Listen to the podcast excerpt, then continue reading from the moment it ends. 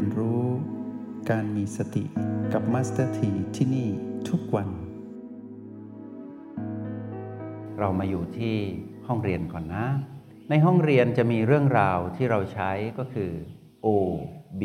แล้วก็ PP ที่เราพอที่จะกำกับควบคุมได้ก็คือ ห้องเรียนก็เหมือนห้องแลบอะเราจะควบคุมได้ เพราะว่าสมมติว่าเรานั่งหลับตาอยู่อย่างเงี้ยเรานั่งหลับตาอยู่ เราอยู่กับ O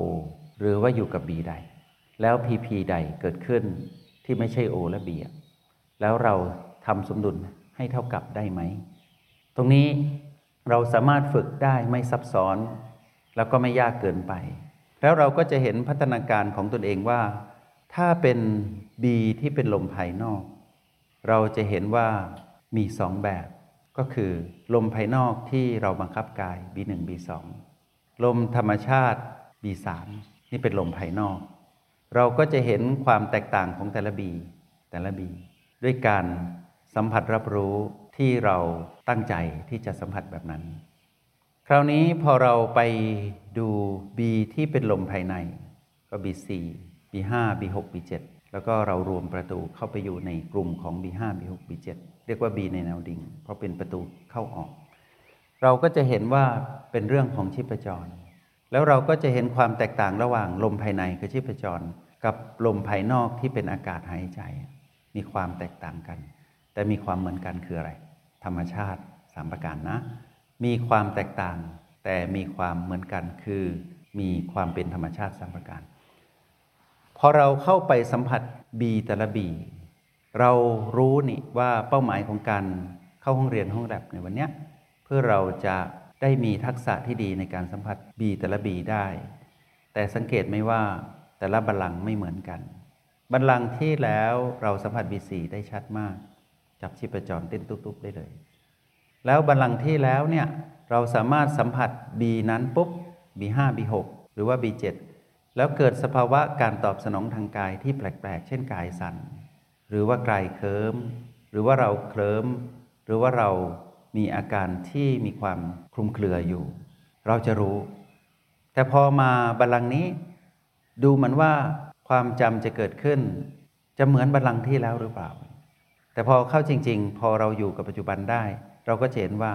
บัลลังก์นี้กับบัลลังก์ที่แล้วไม่เหมือนกัน ทั้งๆทที่น่าจะเหมือนกันนะ เช่นเราสัมผัส B4 เมื่อบัลลังก์ที่แล้วได้ดีมาก แต่พอมาสัมผัส B4 ในบัลลังก์นี้ไม่ดีเลย สัมผัสไม่ได้ สัมผัสจับหลุด เราจะเห็นธรรมชาติสมกันในเรื่องเดียวกัน แต่เป็นเรื่องใหม่ในบัลลังก์นี้ แต่เป็นเรื่องเก่าในบัลลังก์ที่แล้ว แต่ธรรมชาติสมการยังกำกับเหมือนเดิมอยู่เลย ยังกำกับเหมือนเดิม เอาละนะ ทีนี้พอเราอยู่กับ O8 บ้าง เรารู้ว่า O8 เป็นผิวหนังเล็ก ๆ แต่เมื่อไหร่ที่เรากลับมาอยู่ที่ O8 เราจะต้องสัมผัสพลังจิตของตนเองได้ทุกครั้ง แต่ครั้งนี้ไม่เหมือนครั้งที่แล้ว รั้งที่แล้วนี่กลับมาปุ๊บรู้อย่างปุ๊บรู้หยินปั๊บรู้หยุ่นชัดเจนเลย แม่นแล้วก็ชัดเจน แต่พอบัลลังนี้กลับมาโอแปดเหมือนจะกลับมาถูก แต่จับพลังจิตของตนเองไม่ได้ในยามที่กลับมาที่โอแปดกลับถูก แต่จับพลังจิตของตนเองไม่ได้ เอาทำไงล่ะคราวนี้ ค้นหาค้นหา ถ้าพวกเราค้นหามากๆ พวกเราสังเกตไหมว่าเหนื่อย ตั้งใจทำความดียังเหนื่อยเลย ไม่ต้องพูดถึงนะ เวลาเราไหลไปอยู่กับ PP เราจะเป็นยังไงชีวิตในห้องเรียนตอนนั้นอะเช่น ตอนที่นั่งไปแล้ว PP ลบทางกายเกิดขึ้น เช่นปวดบ้าง เป็นเหน็บบ้าง หรือว่า PP ลบความฟุ้งซ่านรำคาญใจเกิดขึ้น มีเรื่องในหัวเยอะๆมากมายไปหมด เราเริ่มหงุดหงิดนะแล้วเราก็พยายามที่จะต่อสู้กับ PP นั้นให้ได้ แต่เราลืมไปว่าเราไหลไปอยู่กับพีพีอะเราจะจัดการอะ เราจะต้องจัดการพีพีให้ได้ สุดท้ายขยับแข้งขยับขาอ้าวสบายขึ้น อันนี้ง่ายกว่า แต่เราไม่ประสบความสำเร็จในการเป็นผู้ดู เราไม่เห็นธรรมชาติสามประการจริง ๆ แต่เราไปเป็นเจ้าของสภาวะธรรมที่เกิดขึ้นในขณะที่พีพีนั้นเกิดขึ้นกับเรา เกิดขึ้นกับกาย ทั้งที่เกิดขึ้นกับกายโดยตรง และเกิดขึ้นกับกายแล้วอ้อมมาสู่เราหรือเกิดขึ้นกับเราโดยตรงก็ตาม ให้พวกเราสังเกตดีๆว่า มันไม่เหมือนกันเลยในแต่ละบัลลังก์แต่ละครั้งบัลลังก์เดียวกันก็แตกต่าง แต่มีสิ่งหนึ่งที่เหมือนกันคือเป็นธรรมชาติสามประการอธิบายอย่างนี้นะ ทีนี้เมื่อเราอยู่ในโลกนอกห้องเรียนโลกแห่งความเป็นจริงอีกหนึ่งสิ่งในชีวิต เราจะแบ่งโลกแห่งความเป็นจริงเป็นสองภาคใช่ไหมภาคที่เป็นห้องเรียนที่เราสร้างขึ้นมาเหมือนดังที่สนทนาไปตอนนี้ แล้วก็อีกภาคหนึ่งที่จะเกิดขึ้นกับพวกเราหลังจาก เข้าห้องเรียนนี้เสร็จปุ๊บเลิกปั๊บจะเข้าสู่โลกแห่งความเป็นจริงอีกแบบหนึ่งเรียกว่าชีวิตนอกห้องเรียน ชีวิตนอกห้องเรียนนี้ ไม่สามารถรู้เลยว่าอะไรจะเกิดขึ้น เราไม่รู้แม้กระทั่งว่าเราจะกลับมาบีทันหรือเปล่า เราไม่รู้แม้กระทั่งว่าเราจะกลับมาอยู่กับโอแปดทันหรือเปล่า เราไม่รู้แม้กระทั่งว่าเราจะรับมือกับพีพีใดได้หรือเปล่าไม่มีใครรู้ จนเมื่อสิ่งนั้นเกิดขึ้นเราจึงรู้ จะไม่เหมือนในห้องเรียนนะ ห้องเรียนเราตั้งใจนี่วันนี้เราจะเข้าไปสัมผัส B1 B2 ไล่ไป เราจะอยู่กับการออกกำลังจิตอยู่กับ O8 ประตู B5 เราจะอยู่กับการดูกายนั่ง เราจะหมุนกลงล้อแห่งการเรียนรู้เรารู้หมดเลย เราจะอยู่กับ O8 ในการสัมผัสพลังจิตที่เป็นยุนที่เป็นยางที่เป็นยิตเรารู้หมดเลยในห้องเรียน แต่นอกห้องเรียนเราไม่รู้เลย แต่นอกห้องเรียนก็ยังแสดงสิ่งที่เหมือนกันคืออะไร ธรรมชาติสามประการเหมือนเดิม ธรรมชาติสามประการในห้องเรียนและนอกห้องเรียน มีเพียงสามสิ่ง ไม่คงอยู่ถาวร ไม่สมบูรณ์ บังคับไม่ได้ ธรรมชาติสามประการจึงเป็นสิ่งที่เราต้องรู้อยู่เสมอว่าสิ่งนี้จะเกิดกับเราอยู่ตลอดเวลา แล้วเมื่อเราสามารถเข้าใจในธรรมชาติสามประการได้นะ เราจะรู้สึกถึงความเป็นผู้มีภูมิปัญญารู้แจ้งแบบสะสม แล้วเราจะเริ่มปล่อยวางเอาละสิพอเราเริ่มฝึกในห้องเรียนบ่อยๆ แล้วเห็นธรรมชาติสามประการก็คือ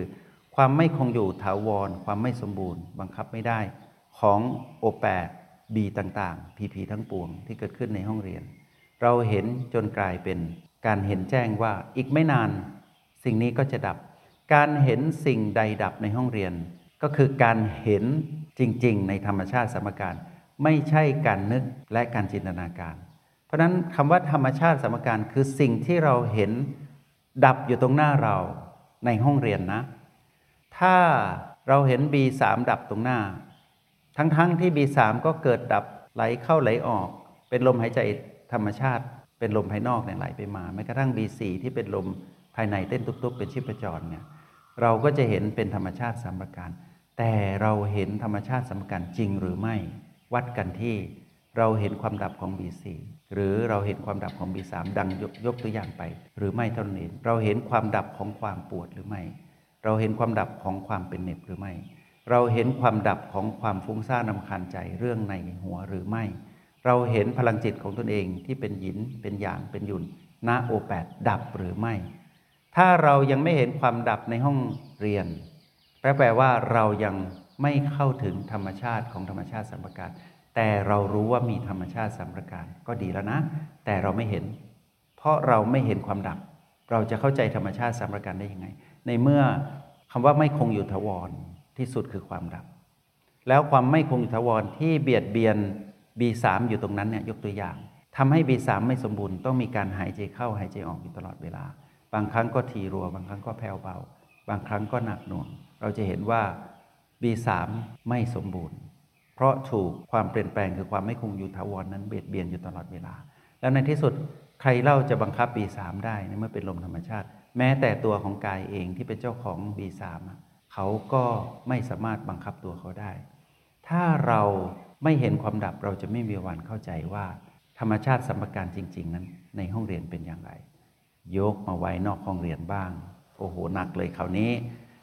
เราพร้อมจะเป็นผู้ที่เสียคนตลอดเวลา เพราะว่าพีพีที่อยู่ใต้กฎแห่งกรรมเนี่ยพร้อมจะปรากฏอยู่เสมอนะ โดยเฉพาะพีพีลบในกฎแห่งกรรมที่เป็นวิบากกรรมที่ไม่ดีนะเราจะรู้ได้ยังไงว่าวันนี้เราจะประสบอุบัติเหตุเล็ก ๆ น้อยๆหรือหนักหน่วงอะไรบ้าง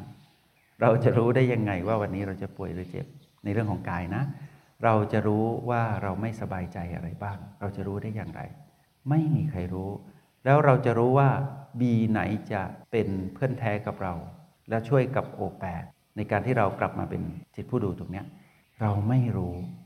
เราจะรู้ต่อเมื่อพีพีนั้นเกิดขึ้น ซึ่งจะแตกต่างจากห้องเรียน ธรรมชาติสามประการเท่านั้นจะเป็นเครื่องหมายบอกให้เรารู้ว่า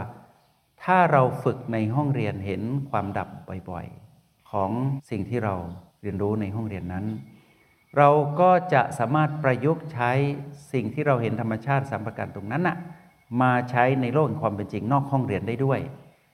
เราจึงต้องฝึกแล้วฝึกอีกเพื่อให้มีภูมิต้านทาน เพื่อให้มีภูมิปัญญารู้แจ้ง เพื่อให้เห็นการปล่อยวางที่เราฝึกทำได้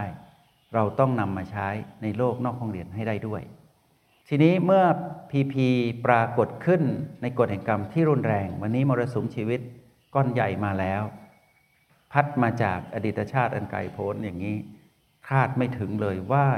จะเจอเจ้ากรรมในเวรที่เป็นคนคนนี้ เดินทางมาได้ยังไง มาในการเวลาที่เรารู้สึกแย่แล้วด้วย เจอคนนี้ซ้ำเติมเข้าไป รับมือทันไหมล่ะ ถ้าฝึกไม่พอในห้องเรียน มาสถีบอกพวกเราเลย ไม่ทัน ต้องกลับไปฝึกใหม่ ทีนี้ถ้าเรามีอารมณ์เกิดขึ้นกับเจ้ากรรมในเวรคนนี้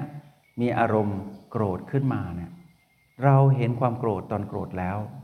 หรือว่าเราเห็นตนเองกำลังจะโกรธแล้วไม่โกรธ หรือเห็นขั้นตอนการเกิดดับของความคุกรุ่นของความโกรธขึ้นมาทีละน้อยละน้อยจนโกรธจริง ๆ เราจะเห็นไหมนะ ยากนะ ถ้าเราไม่ฝึกเอาละ ทีนี้เมื่อเรารู้ว่าธรรมชาติสามประการย่อมเกิดขึ้นกับชีวิตจริงนอกห้องเรียน เราก็นำสิ่งที่เราฝึกจากในห้องเรียน มาตั้งเป็นสูตรให้เรา จึงบอกพวกเราว่า วันนี้พวกเราจะเลือกอะไรล่ะ ในการใช้ชีวิตอย่างผู้มีสติเราจะเลือกใช้ระดับของการเรียนรู้ที่เราเรียนรู้ตรงนั้นมาใช้ให้เกิดผลลัพธ์ได้อย่างไร ในชีวิตจริงนอกห้องเรียน เช่นถ้าเราเรียน trial เราจะอยู่กับสามสหายไหมในวันเนี้ย O8 B2 ประตูอย่างเงี้ยถ้าเราบอกว่า วันนี้เราจะอยู่กับสามสาย O8 ประตู B2 เพราะว่าเราเรียนในเลเวลที่1อยู่ ดีแล้วนะ เมื่อ PP เกิดขึ้น เราจะกลับมาทันไหม ไปวัดผลตรงนั้นอีกทีหนึงเราต้องกลับมาอยู่กับสามสาย O8 ประตู B2 องอย่างเงี้ยถ้าเราทำได้ก็แปลว่า เราประสบความสำเร็จในการเรียนรู้ในห้องเรียนแล้วนำมาใช้ในโลกนอกห้องเรียนได้ด้วย แล้วถ้าเราบอกว่าวันนี้เราจะออกกำลังจิตบ่อยๆ เราจะสังเกต B อันโดดเด่น เราจะหมั่นสลายพลังงานขยะ เราจะตั้งสูตรการผสมสูตรรหัสแห่งสติ O บวก B เท่ากับ PP ให้เร็วที่สุด ถ้าเราเลือกบอกว่า วันนี้ออกกำลังจิตบ่อยๆ ดีกว่า หรือว่าเราเรียนรู้ในห้องเรียนถนัดในเลเวลที่ 2 อย่างชัดเจน เราก็สามารถนำเทคนิคต่างๆ มาประกอบกับการดำรงชีวิตได้ในระหว่างวัน แล้วหลายคนฝึกในเลเวลที่ 3 มูลกร้องแห่งการตื่นรู้อย่างคล่องเลย ก็สามารถนำมาปรับใช้ให้เกิดผลลัพธ์ได้เช่นเดียวกัน ใครที่ฝึกหยุ่นในเลเวลที่ 4 จนชำนาญ ตั้งหยุ่นไว้ดีกว่าไหมวันนี้อะไรเกิดขึ้นก็กลับมาหยุ่นหยุ่นไว้ก่อน ถ้าเราประยุกต์สิ่งที่เรียนรู้ในห้องเรียนมาใช้นอกห้องเรียนได้ แล้วได้ผลดีแปลว่าการเรียนรู้ในห้องเรียนกับนอกห้องเรียนสมดุล แต่ถ้าเรียนรู้ดีในห้องเรียน แต่นำมาใช้ในนอกห้องเรียนยังไม่ดี แปลว่าการเรียนรู้นั้น ทักษะที่เราฝึกนั้นยังไม่สมดุล ไม่ใช่ไม่ดี แค่ไม่สมดุล จงใช้ชีวิตอย่างมีสติทุกที่ทุกเวลา